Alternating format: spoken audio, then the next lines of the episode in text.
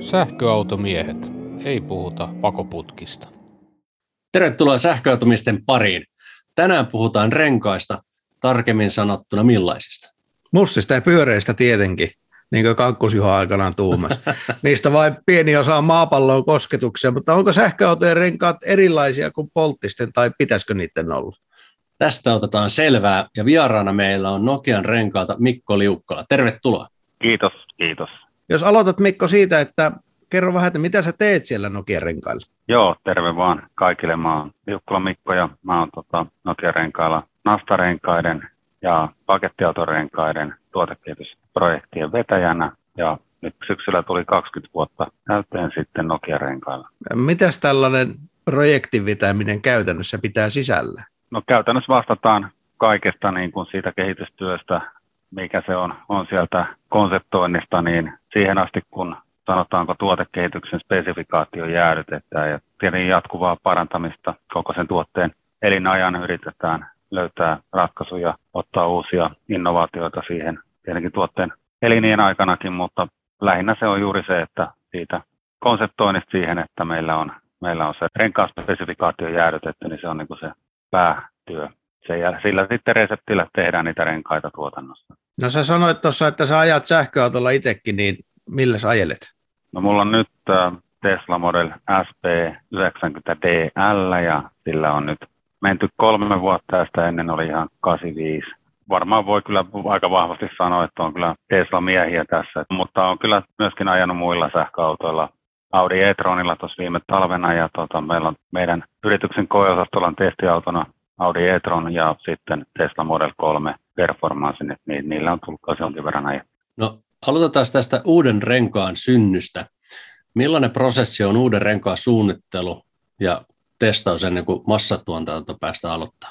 Joo, eli ensin me tietenkin tehdään sille se konsepti ja projektin niin kuin tavoitteet määritellään ja, ja käytännössä koko aika siitä projektin aloittamista siihen, että meillä on tuotantospesifikaatio lukittu, niin siihen menee sellainen kolmesta kuuteen vuotta. Yleensä naastarenkailla vähän kauemmin kuin muilla renkailla. Ja siinä on monta osa-aluetta. On tietenkin pintamallisuunnittelu ja pintamallisuunnittelu tai luonnoksia niistä tehdään sitten osasta, niin tehdään oikein prototyyppimuotti.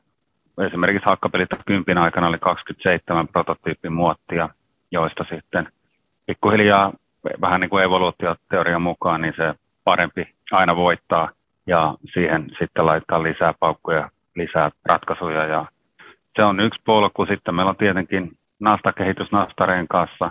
Kymmeniä kymmeniä erilaisia Nasta-protoja tehty, varmaan useampia satoja lopulta. Ja pieniä nyansseja ja parametreja siellä, siellä kärjen muotoja kaikkea haetaan nastojen sijoitteluun. Sitten on tietenkin rakennekehitys, nyt esimerkiksi hakkapelita kympissä niin on, on yhtenä merkittävänä melun pienentäjänä niin on lisätty vähän uransyvyyttä ja pinnan vahvuutta niin, että me saadaan enemmän kumia sinne nastaan ja terästöä väliin ja se on hiljentänyt huomattavasti sitä rengasta edeltäjää verrattuna. Ja sitten meillä on tietenkin materiaalikehitys, eli kulutuspintasekoitus on oleellisessa osassa se renkaan suorituskykyä ja kulmisen kestoa ja piilon kestoa ja niin poispäin. Että siellä tehdään kovaa työtä ja siellä on kaiken aikaa uusia materiaaleja saatavilla ja sitten ne pitäisi vielä saada toimimaan meidän sekoitusprosessissa ja meidän vanhojen aineiden kanssa. Että se on aika monimuotoinen työkenttä. Tietenkin aina liittyy oleellisesti siihen, kun joku prototyyppirengas tehdään. Me tehdään tyypillisesti niitä niin kuin kolme, neljä yhtä aikaa. Me verrataan siihen meidän vanhaa tuotteeseen esimerkiksi ja sitten ajetaan niitä testit läpi ja testeihin kuuluu usein kymmenkunta erilaista kesätestiä. Siellä on kuiva märkäjarrutukset, tuommoinen perinteinen tuntumatesti väistöineen ja kaistavaihtokokeineen ja sitten vesiliirtotestit, märkä handling-testit, melutestit ja sitten talvella on vielä useampia testejä. Voi sanoa, että keskimäärin semmoinen 15 varmaan siellä on jää- ja lumi-indeksit, jää- ja lumijarrutukset. Nyt me ollaan aika paljon käytetty myöskin indoor-testausta, eli tuolla Ivalon Utakin tiloissa on, on päästy sisälle tekemään jääpito- ja lumipitotestejä. Sitten meillä on tietenkin polannetestit, hill climb-testit ja hyvin paljon muitakin testejä. Yhtenä varmaan sellaisena päivänä näyttävimpänä on se 12 kilometrin tielenki, joka ajetaan aina talvikäsittelyn päätteeksi. Siellä mennään aika kovaakin. Ja tota, mä istun pääasiassa kyydissä, mutta joskus aina kokeilen, kokeilen tietyn ominaisuuden, mikä, mikä sieltä testikuljettaja nostaa esille, niin koen sen itse, niin silloin se jää selvästi tuonne selkäytimeen tietää, että mitä pitää korjata tai tehdä tuotteen eteen. Melkoinen projekti on yksi rengas saada sitten niin kuin ihan myyntiin asti. Jannella oli sitten seuraava kysymys. Joo, mulla tuli tässä mieleen, kun sä tuossa kerroit noita teidän testipisteitä ja siinä tavallaan tuli sinne puheessa ne renkaan hyvin erilaiset ominaisuudet, jotka voi olla keskenään ristiriitaisia myöskin. Ja ne vaatimukset, että pitää olla kiihdytyspitoa ja jarrutuspitoa ja ajettavuutta ja jäällä ja lumella ja märällä asfaltilla ja kuivalla asfaltilla. Ja sen pitäisi olla hiljainen ja sen pitäisi olla sähköautolle merkitsevä, niin pieni, pieni vierin vastus. Ja tietysti sen pitäisi olla halpakin, että ne menisi kaupaksi. Niin päätättekö te jo tässä suunnitteluvaiheessa, että nyt me tehdään hiljaisin rengas, tai nyt me tehdään rengas, missä on paras jääpito, vai tuleeko sieltä vaan uunista ulos jonkunlainen, ja sitten todetaan, että tällainen se nyt oli? Joo, kyllä se on aika tarkkaan. Kehityskohteet niin on, on kyllä selvillä. Että tässähän meillä on aika hyvä tilanne siinä mielessä, jos vertaa vaikka Amerikan markkinoihin, niin meillä on kaiken aikaa tuo vapaa media, joka meidän renkaita testaa ja vertailee kilpailijoihin nähden. Kun taas mennään Amerikkaan, niin siellä renkaat myydään sillä, kenellä on isoin mainos Super Bowlissa ja kenen brändi on tunnetuin, niin siellä ei juuri, juuri tehdä mitään niin kuin teknistä suorituskykyvertailua. Ja tota, tämä pitää tietenkin varpaillaan kaiken aikaa, että meidän täytyy olla parempi kuin ne kilpailijat ja sieltä kilpailijoiden vertailemalla me löydetään tietenkin omia kehityskohteita. Voi olla, että tulee autovalmistajilta jotain pyyntejä ja tietenkin kuluttajiltakin. Lisäksi meillä on aika paljon tuossa taksitestejä menossa kaiken aikaa. Omat kuljettajat tietenkin ohjaa myös sitä kehitystä, mutta niin kuin sanottu, niin kyllä se aika selvää on, että kun hakkapelitta kymppiä alettiin kehittämään, niin kyllä siellä oli tietenkin turvallisuus ykkösenä, jääpito, lumipito. Sanotaan, että ne kolme oli sellaista pääkohtaa, mitä vasta me lähdettiin työtä tekemään. Ja sitten melun vähentäminen oli selvä tavoite ja sitten autonvalmistajat oli tullut tämä stabiliteetin parantaminen.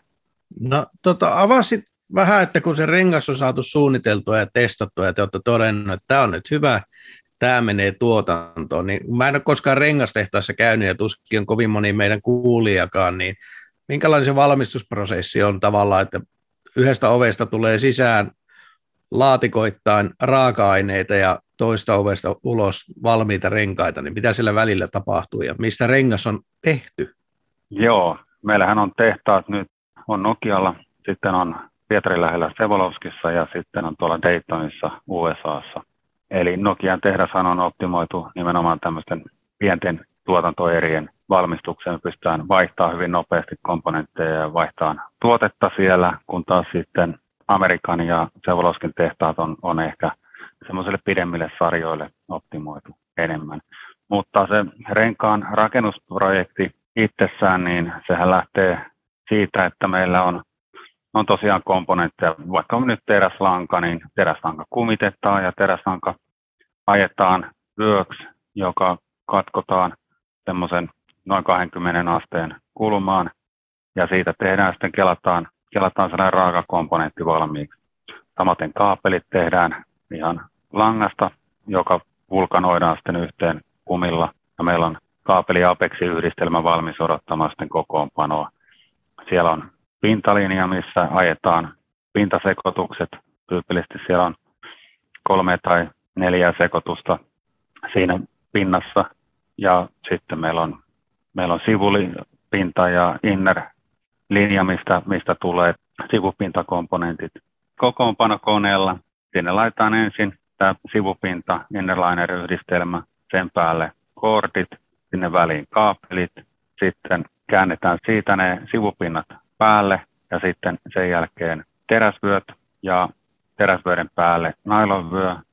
Nailonvyön tehtävänä on pitää se teräsvyön laajeneminen aisoissa ja sitten siihen kulutuspintakomponentti päälle ja sen jälkeen sitten se meidän raakarengas on ikään kuin valmis. Se siirretään kuljetettavaksi sitten maalauksen kautta paistomuottiin.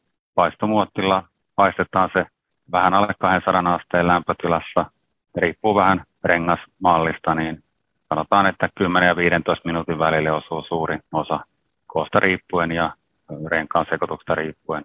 Ja sen jälkeen, kun rengas on aistettu, se menee visuaaliseen tarkastukseen, jokainen rengas tarkistetaan ja sen jälkeen visuaalista tarkastuksesta vielä konetarkastukseen, missä mitataan jokaisen renkaan voimavaihtelut, pystyvoimavaihtelut ja muita parametreja. Ja sen jälkeen sitten rengas kulkee meille tyypillisesti varastolla ja varastolta se vielä sitten viedään kerran nastotukseen, missä asennetaan nastat ja tarvittaessa sitten tämä vaimennusvaahtokomponentti tai esimerkiksi hakkapelitä 10 EV-renkaissa. No, miten sitten se sähköauto eroaa polttiksesta renkaan näkökulmasta?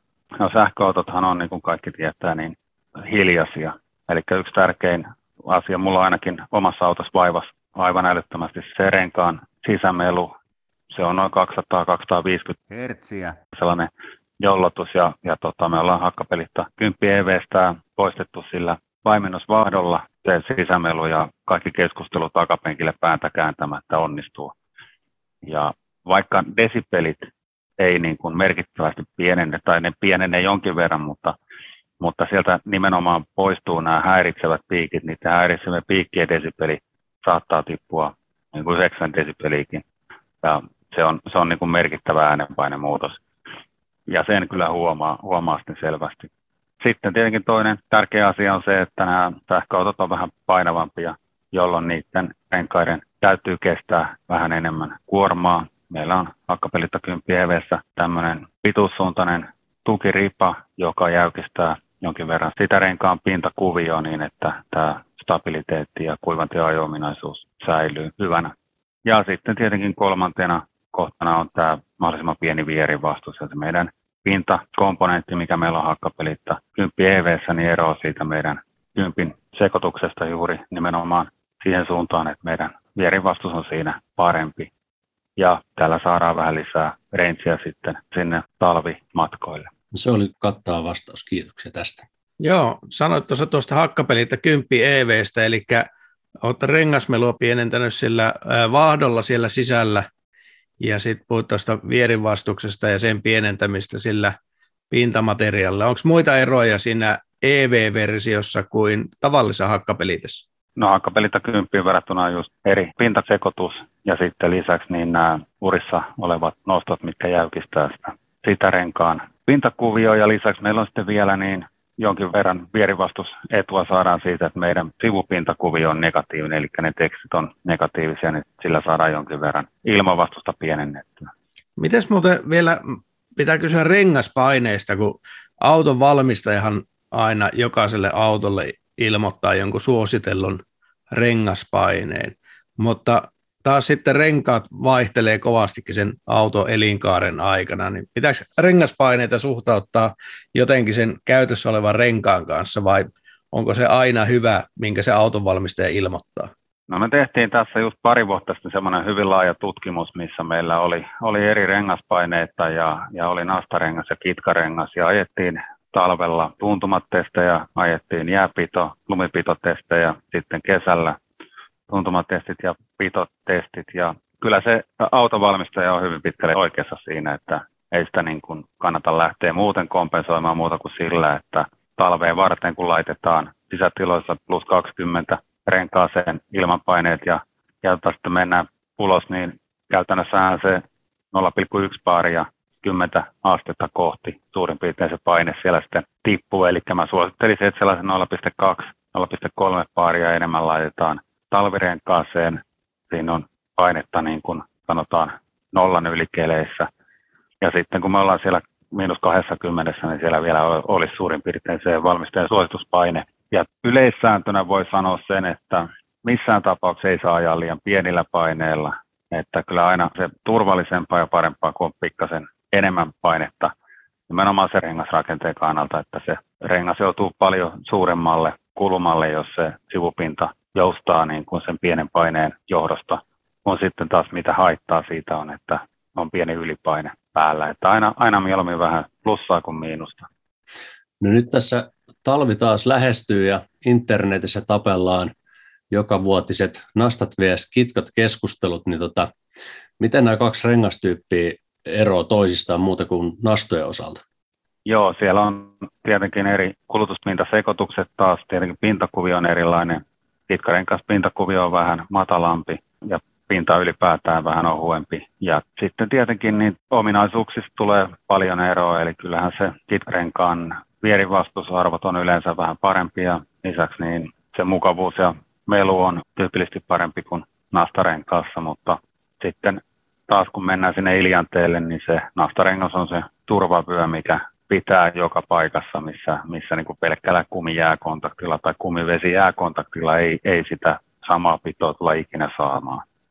Siinä ne nyt, nyt se suurin ero on, ja mun mielestä jokaisen kuluttajan, jokaisen kuljettajan täytyy tehdä itse se valinta, että mikä on hänen ajoprofiiliinsa ja hänen autoon sopivin niin kuin valinta, että jos, jos ajetaan vain etelän suolattuja moottoriteitä tai pääteitä, jotka on aina hyvässä kunnossapitoluokassa, siellä ei useinkaan ole huonoa keliä jääpintasta tietää ja sitten taas jos asutaan niin kuin minä pienemmässä kylässä maaseudulla, niin sitten on monta kertaa aamulla lähtiessä, niin on, on niin kuin tosi liukkaita paikkoja ja kyllä mielelläni ajan, ajan itse nastarenkailla tässä mun ajoprofiilissa, mutta niin kuin sanottu, niin se on ihan jokaisen, jokaisen niin kuin omasta tarpeesta kiinni, että minkä renkaan valitsee. Juuri näin. Tähän kysymykseen ei ole yhtä oikeaa vastausta, vaan se on käyttäjästä kiinni. Tähän väliin me otetaan välilataus ja kohta palaamme asiaan.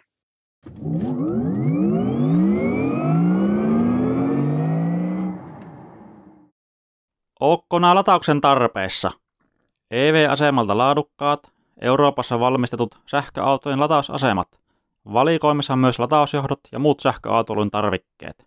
Siis aja puhtaasti, lataa helposti ja käyppä kattoon tarkemmin meidän nettisivuilta evasema.fi. Autojen pesut, puhdistukset ja suojaukset hoitaa Pepe Carker Kuopiossa petri at bebe.fi. Hei, miksi tunget kolikoita automaattiin? Etkö ole kuullut e-parking-sovelluksesta? Ai mikä? Sillä voit hoitaa lataukset ja lämmitykset niin kotona kuin kauppareissuilla ja maksaa myös pysäköinnistä. Ja jää. E-parking. Tämä appi sopii myös bensalenkkareille.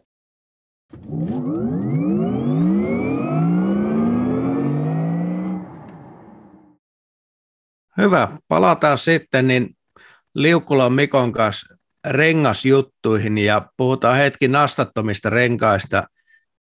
Siellä nastattomien joukossa puhutaan all season renkaista ja Keski-Euroopan kitkoista ja pohjoismaisista kitkarenkaista, niin valotas vähän näiden eroja.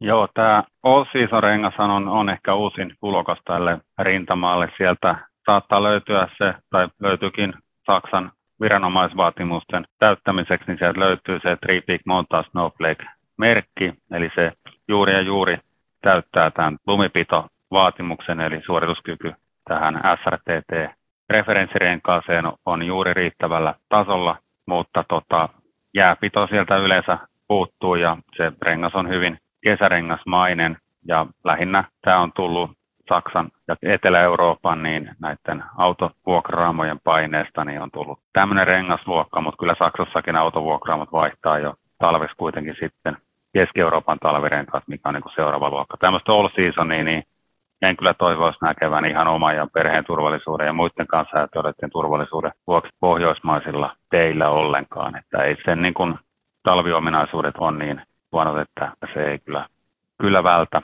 Mutta sitten seuraava on talvisempaan suuntaan on tämä Keski-Euroopan talvirengas, mitä näkee monen Teslan allakin uutena tai Saksasta tuotuna. Ja tota, itse olen ajanut kanssa Keski-Euroopan talvirenkaalla, mutta, mutta vaan Suomen vähälumissa kesässä, että siihen se sopii ja hyvin se on vähän pehmeämpi ja vähän mukavampi kuin jopa melta joskus pienempi kuin kova kesärengas. Mutta sitten kun mennään siitä talvisempaan suuntaan, niin seuraavaksi on tosiaan nämä pohjoismaiset kitkarenkaat ja kyllä ne on ihan syystä olemassa, että se jääpito niin kuin on näihin Keski-Euroopan kitkarenkaisiin verrattuna niin merkittävästi parempi. Ja Keski-Euroopan talvirengas on nimenomaan suunniteltu märkäpitäväksi renkaaksi. Ja siinä, siinä kohtaa tietenkin se trade-offi sitten pohjoismaisen kittarenkaan kohdalla on, että se märkäpito on vähän huonompi ja sillä on saatu taas tota, pintasekoitusta käännetty siihen suuntaan, että se on jääpitävä. Ja samaten lamelointi, muut se on pikkasen löysempi ajaa ja käsitellä, mutta ei missään mielessä kumminkaan niin kuin epämukava siinäkään, että täyttää kyllä noin kaikki vaatimukset. Ja tota, kun lähtee miettimään sähköautoon talvirengasta, niin se on nyt se minimi, että se täytyy olla se pohjoismainen kitkarengas. Asiantuntevat liikkeet kyllä osaa sen aina kertoa, mikä se on. Ja tietenkin ongelma tulee siinä, kun ostetaan renkaita tuolta verkkokaupasta, niin siellähän ei, ei ensinnäkään, kun katsoo vain leipelin, EU-leipelin arvoja, niin siellä ei puhuta lumipidosta yhtään mitään eikä jääpidosta. Ja sieltä niin ensimmäisenä poimii sen halvimman niin renkaan, niin se on Keski-Euroopan kitkarengas, jonka märkäpito näyttää vielä hyvältä. Mutta se märkäpito ei ole todellakaan sama asia kuin jääpito, vaan se on yleensä just käänteinen. Ja nythän on tulossa ensi vuoden aikana, niin tulee tämmöinen uusi jääpitomerkki, mikä, mikä voidaan liittää siihen EU-labelin tarraan, jolloin se kertoo myös siitä, että se rengas on riittävä jääpitävä pohjoismaisiin olosuhteisiin. Mulla on yksi jatkokysymys vielä näihin nastattomiin, niin mä oon itse tässä reilu kymmen vuotta ajellut pohjoismaisilla kitkoilla ja olen huomannut, että mistään niistä ei ole ollut kuitenkaan kesäkäyttöön. Niin onko olemassa rengasta, mikä soveltus Suomessa ympärivuotiseen ajoon? Ei, ei kyllä oikein ole, että kyllä se niin, kuin, niin vaan menee, että mikä on paras talveen, niin kyllä se on huono kesään, että en, en voi kyllä suositella sitäkään se, just niin kuin sanoin tuossa, niin se märkäpito tämmöisellä pohjoismaisella kitkarenkaalla niin on selvästi huonompi kuin mitä se on kesärenkaalla. Ja varsinkin jos on kulunut kitkarengas ja uusi kesärengas, niin määrällä moottoritiellä, niin se jarrutusmatka ero on sitten taas kymmeniä metrejä, niin se, se on niin kuin merkittävä ero, että tota, suosittelen kyllä, että käytetään talvella talvirenkaita ja kesällä kesärenkaita. Hyvin puhuttu. Miten sitten noin nastarenkaat ja nastateknologia on kehittynyt tässä viime vuosina ja mihin suuntaan ollaan menossa?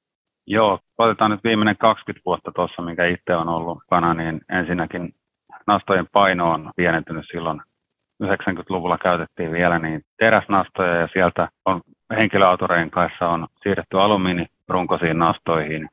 Ja tuossa 2012 tuli uusi Trafin nastarengasregulaatio, jossa niin tota, piti nastojen painoa tai määrää pienentää ja lisäksi oli tämä tien kuluttavuusvaatimus, minkä, minkä saattoi halutessaan täyttää. Ja siinä, siinä huomattiin, että kun nastojen painoa ja pohjalaippaa pienennetään riittävästi ja dynaaminen pistovoima pienenee, niin sillä päästään pienempään tiekulmaan, vaikka nastojen määrää lisätäänkin. Ja nyt sitä kehitystä on, on jatkunut tässä. Tässä myös nastat on pienentynyt, nastojen päiden muotoilu ja tietenkin se rakenne, mikä on nastojen alla, nasta ja vyön välissä, niin sille on tehty myös paljon niitä sekoituksia on kehitetty sanotaan, että renkaat itsessään on hyvin paljon pehmeämpiä, mutta tienkulma on pienemmällä tasolla kuin 20 vuotta sitten ja jääpito on merkittävästi paremmalla tasolla, että renkaat on turvallisempia ja aiheuttaa vähemmän haittaa ympäristölle. Olen vaan pannut merkille, kun en tosiaan astolla ajellut, mutta jossain vaiheessa ollaan menty siitä, että nastat on pelkästään sinne renkaan reunassa, niin siihen, että niitä on lähes koko sen leveydeltä. Muistako väärin? Kyllä, se, se tuli myös tässä 2012-2013 niin kun nastaregulaatio-uudistuksessa, niin silloin, silloin se muuttui niin, että nastoja voi laittaa koko kulutuspinnan ylitte, ja siitä on aika paljon tehty nyt testausta sekä niin kuin Traficomin omissa niin kuin tutkimuksissa että sitten muiden organisaatioiden ja valmistajien toimesta, ja ei se oikeastaan vaikuta. Se, siinä on niin monta muutakin parametria kuin se, että onko nastat keskellä rengasta vai olkapäillä – että mikä se tien kulma on, mutta kun laitetaan nastat tasaisesti ympäri sitä renkaan pintaa ja koko sen renkaan pinnan ylitte ja jaotellaan ne oikein, niin me saadaan pienempi melu ja me saadaan paremmat jääpitotulokset, että kyllä tämä ihan, ihan oikeaan suuntaan tämä kehitys mennyt. No sen lisäksi, että renkaat muuttuu, niin autotkin muuttuu ja muutenkin kuin käyttövoimalta, että jos katsoo viimeistä kymmentä vuotta, niin erilaiset SUV ja mitä nyt City-maastureiksi voitaisiin sanoa, niin ne on yleistynyt ihan valtavasti ja alkaa olla kohta puolet länsimaista automarkkinasta erilaisia korkeampia autoja, niin tuota SUV-renkaita on myöskin olemassa miten ne eroaa tällaista yleisrenkaista? Joo, no siellä on taas tietenkin suurempia kuormia kannettavana. Ja suvirenkaassa äh, myöskin kulumiskestävyysvaatimus on, on ihan Amerikankin vaatimuksista jo, se on suurempi, eli ne kulutuspintasekoitukset, mitä siellä suvirenkaassa käytetään, on, on pikkasen niin tota, jäykempiä. Ja sitten lisäksi niin urasyvyydet on, on vähän suurempia. Ja meillä on ainakin Nokian kaikissa suvirenkaissa on tämmöinen Aramid Sidewall sekoitus käytössä sivupinnoissa, joka parantaa sen renkaan viillon kestoa ja tietenkin jos ajarot valireunaa vaikka tai, tai johonkin potholein, niin tai joku, joku ulkopuolinen objekti osuu siihen, niin se rengas kestää paremmin tämän meidän ratkaisun myötä. Sanoit tuossa niistä Amerikan markkinoista ja aikaisemmin, että teillä on kolme eri tehdasta, niin tuli muuten mieleen, että kun siellä on oma regulaatio ja Euroopan maissa on erilaisia, niin voidaanko samaa rengasta myydä edes globaalisti vai pitääkö suunnitella joka markkina-alueelle omiaan?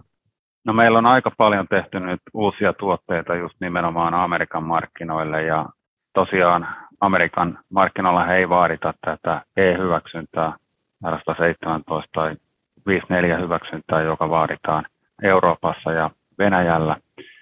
Niitä renkaita kuitenkin, mitkä, mitä on tehty Eurooppaa varten, niin tyypillisesti ne voi, niitä voi myydä myöskin Amerikassa. Toki Amerikassa on jotain koetuskonehyväksyntävaatimuksia ja muita, mitä, mitkä ovat vaativampia kuin Euroopassa. Tai sanotaan, että ne on erilaisia eri lämpötiloissa ja niin poispäin. Mutta hyvin pitkälle muuten samat, vähän erilainen testimenetelmä lumipidon suhteen, mutta käytännössä niille on olemassa korrelaatiot ja se valmistajahan siellä vastaa siitä, että, että esimerkiksi renkaan lumipito on sillä tasolla, mitä se regulaatio vaatii. Siihen ei tarvita erillistä niin kuin, testiä, jos ei valmistaja halua suojata sitten niin kuin omaa selustaan sillä, että se testi on tehty ja se on osoittaa, että se on tässä, niin kuin tietenkin kaikki tekee. Mutta valmistajan vastaus on se periaate siellä. No sähköautot on yleensä voimalinjalta hiljaisia, joten tuo rengas- ja tuulimelu korostuu. Niin mitkä tekijät aiheuttavat rengasmelua? Ja haluttaisiin myös tietää, että mikä on hiljaisen renkaan salaisuus. Yksi merkittävä asia niin on se, että mikä on se renkaan profiilisuuden lähtökohtaisesti. Eli kun on korkeampi rengas, niin se rengas on sisämelultaan hiljaisempi. Nyt sitten muuten täytyy erotella heti kaksi asiaa. Se arvo, mikä lukee siinä EU-labelingissä, niin se on ohjaajomelu tulos. Eli se on mitattu niin, että mikrofonit on siellä tien reunalla ja siitä ajetaan autolaisten ohitte ja mitataan se ulospäin lähtevä melu, kun taas sitten kuljettajan kannalta tietenkin tärkeintä on se, että mikä on se renkaan sisämelu ja täytyy sanoa, että on monia tapauksia ja merkittäviäkin eroja siinä, että mikä on renkaan ohjaajomelu tulos ja mikä on renkaan sisämelu. Ja tota, no tietenkin yksi tärkeä asia on, on se, että kuinka karkea palakuvio meillä on ja kuinka jäykkä sekoitus meillä on. Jos meillä on hyvin karkea palakuvio, niin kuin jossain voidaan ajatella jotain, jotain näitä jenkkipikappirenkaita, LT-renkaita, mitkä on suunniteltu enemmänkin maastokäyttöön, niin rengasmeluhan on aivan jäätävä. Tietenkin, jos ajatellaan nastarengasta vaikka, niin me suunnitellaan sitä renkaan kulutuspintaa, niin me optimoidaan se tietokoneavusteisesti niin, että siellä tulee mahdollisimman vähän sellaisia toistuvia iskuja, jotka herättää tiettyjä taajuuksia. Ja sekä kuviopalojen osalta että sitten nastojen osalta. Ja sitten tietenkin se renkaan vaimennus siinä, kuinka paljon siinä on kulutuspintaa, niin vaikuttaa siihen meluun. Voidaan ajatella analogia siinä. Tämä on nyt yksi tyypillinen, että kun renkaat on kulunut loppuun ja saadaan uudet renkaat, niin ne uudet renkaat on aina hiljaisemmat.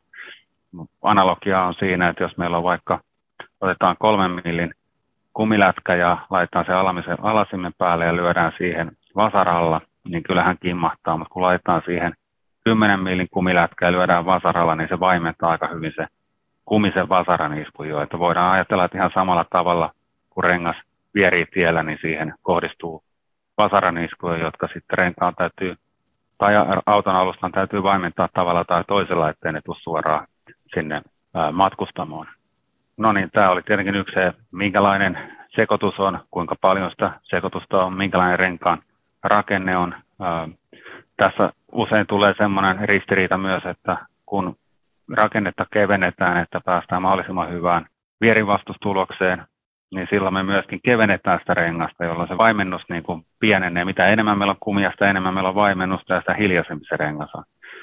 No, sitten on tietenkin, niin kuin nyt ollaan nähty ja mitä meillä on hakkapelitä 10 EV-säkin, niin vielä yksi vaihtoehto, että laittaa sinne renkaan sisään se melunvaimennusvaahto.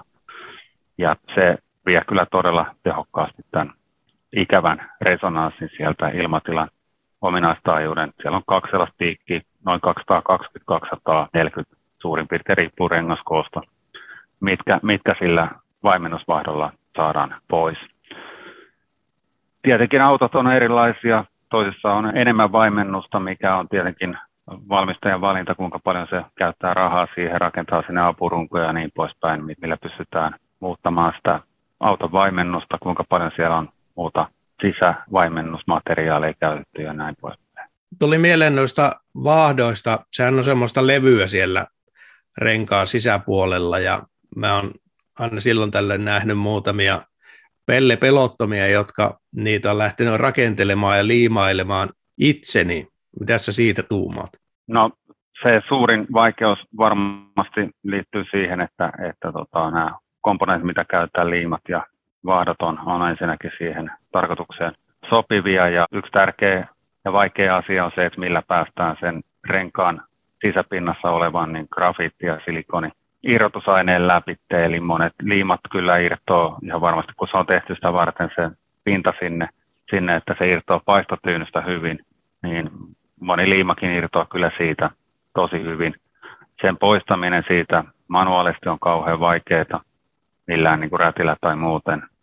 Mutta jos joku semmoista haluaa kokeilla, niin siitä vaan, mutta sitten kun se vaahto irtoaa, niin täytyy kyllä sitten heti pysähtyä ottaa se rengas pois ja vaahto irti, irti sieltä, ettei se aiheuta alustalle mitään vaurioita. Mutta sanoisin, että kyllä se ihan omin jaloin tehtynä, niin on, on se kyllä ihan mitalin arvoinen suoritus, jos siinä onnistuu. Että kyllä me ollaan sen verran sitä hierottu tuossa itsekin, että tota, ja meillä on kumminkin automaatiolaitteet ja pitkä kokemus siitä, niin se on käsipelillä, se on kyllä hankala juttu.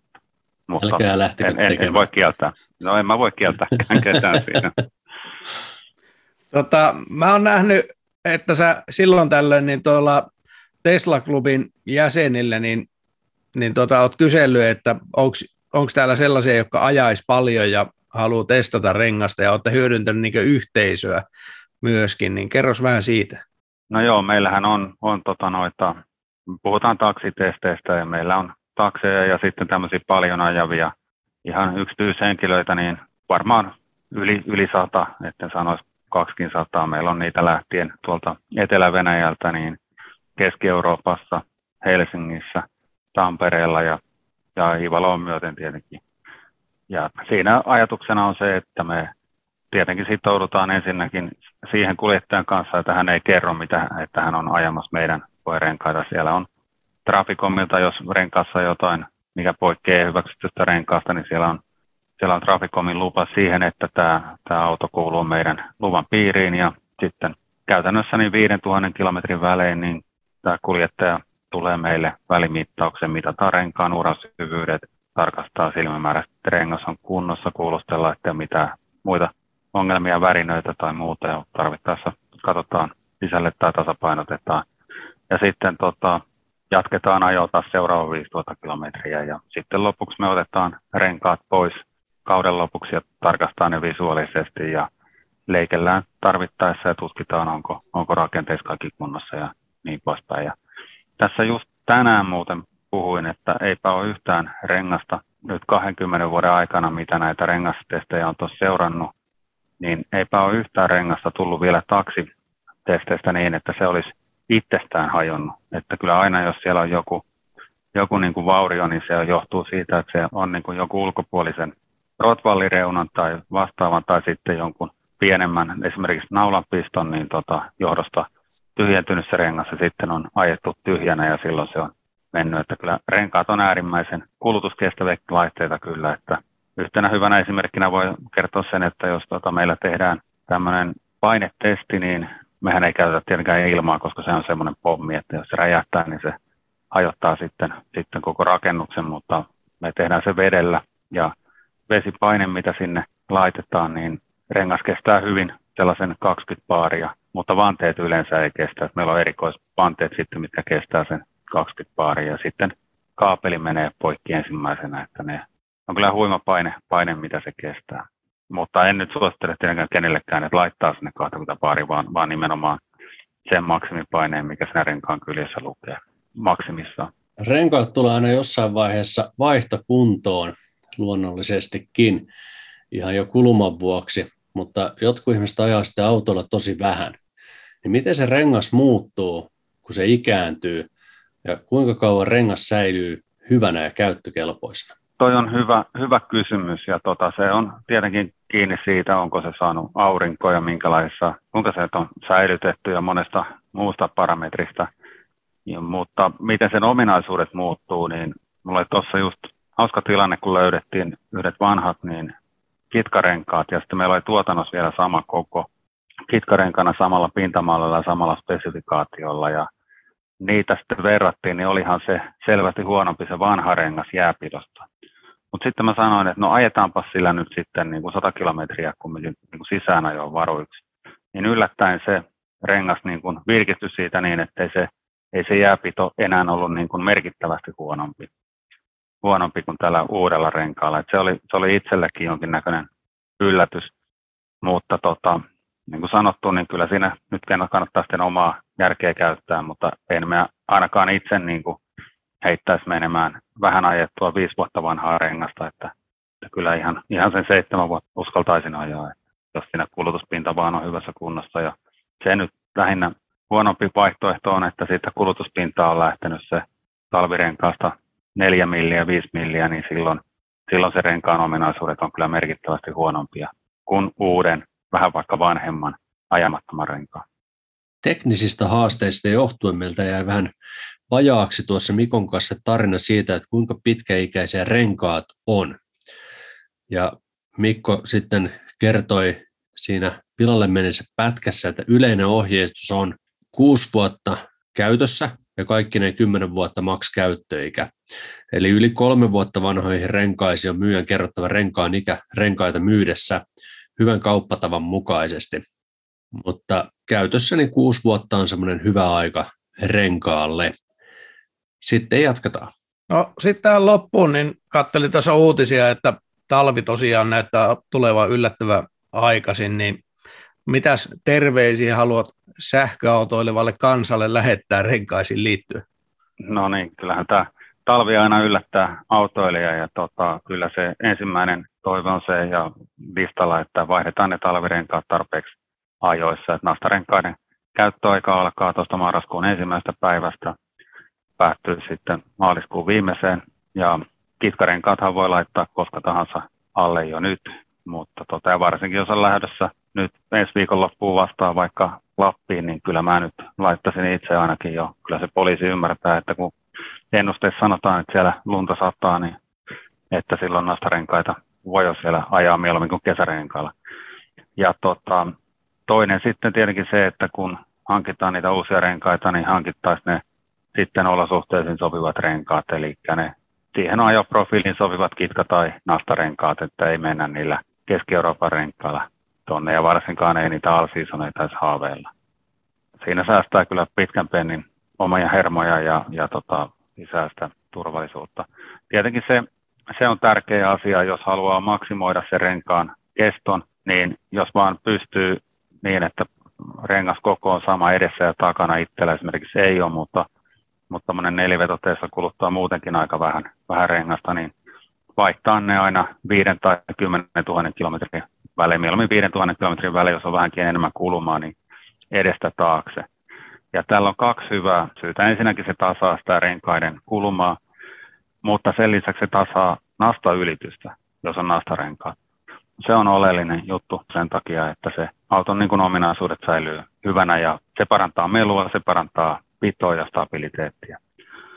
Tässä muuta muuttu. Niin tuosta kulmasta piti sanoa sen verran, että mä tuossa on omia renkaita kattelu, että vaikka, vaikka aika, aika raskas on tuo voimapoliin jalka, niin siltikin niin pääsee helposti tuommoiseen sekä kesä- että talvirenkaissa niin niin tuommoisen yhden millin, alle yhden millin kulmankin niin kuin kymmenellä tuhannella kilometrillä. Ja se on tietenkin yksi oleellinen asia, mikä niitä renkaita kuluttaa, on se, että siellä on alustan säädöt huonot. Eli ne kannattaa kyllä käydä samalla aina silloin tällöin tarkistamassa. Ja tuossa foorumeita seurannut kanssa, että voi olla, että se uusi autokin niin ei ole ihan jiirissä, että se kannattaa ehkä ensimmäisenä käyttää pukilla ja katsoa, että se, ne renkaat osoittaa oikeaan suuntaan, eikä siellä ole ylimääräisiä kampereita ja aurauksia. Loistavaa. Hei, kiitos Mikko ja tsemppiä sinne Nokia-renkaille, niin sähköautojen renkaiden kehitystyöhön varmaan omalla lailla mielenkiintoista aikaa eletään myös siellä. Kyllä, kiitoksia paljon. Ei muuta kuin turvallisia kilometrejä ja nopeita latauksia kaikille. Hyvä, kiitos Mikko.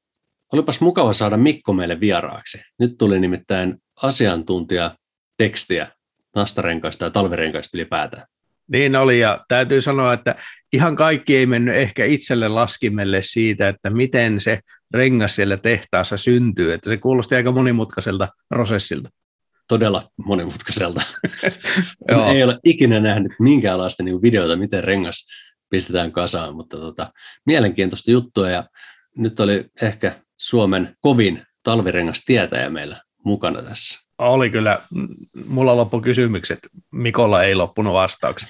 Mutta mulla, mulla sulle nyt kysymys, sä ajoit viime talvena, nyt jos puhutaan talvirenkaista, kun se talvi on tässä tulossa. Sä ajoit viime talvena tavallaan kolmen rengassarjan taktiikalla, eli sulla oli siis kesärengas, sulla oli kitkarengas ja sulla oli nastarengas siinä S-Teslassa. Mites muuten, minkälaiset talvirenkaat sulla on nyt Volkkarissa? Volkkarissa on kitkat.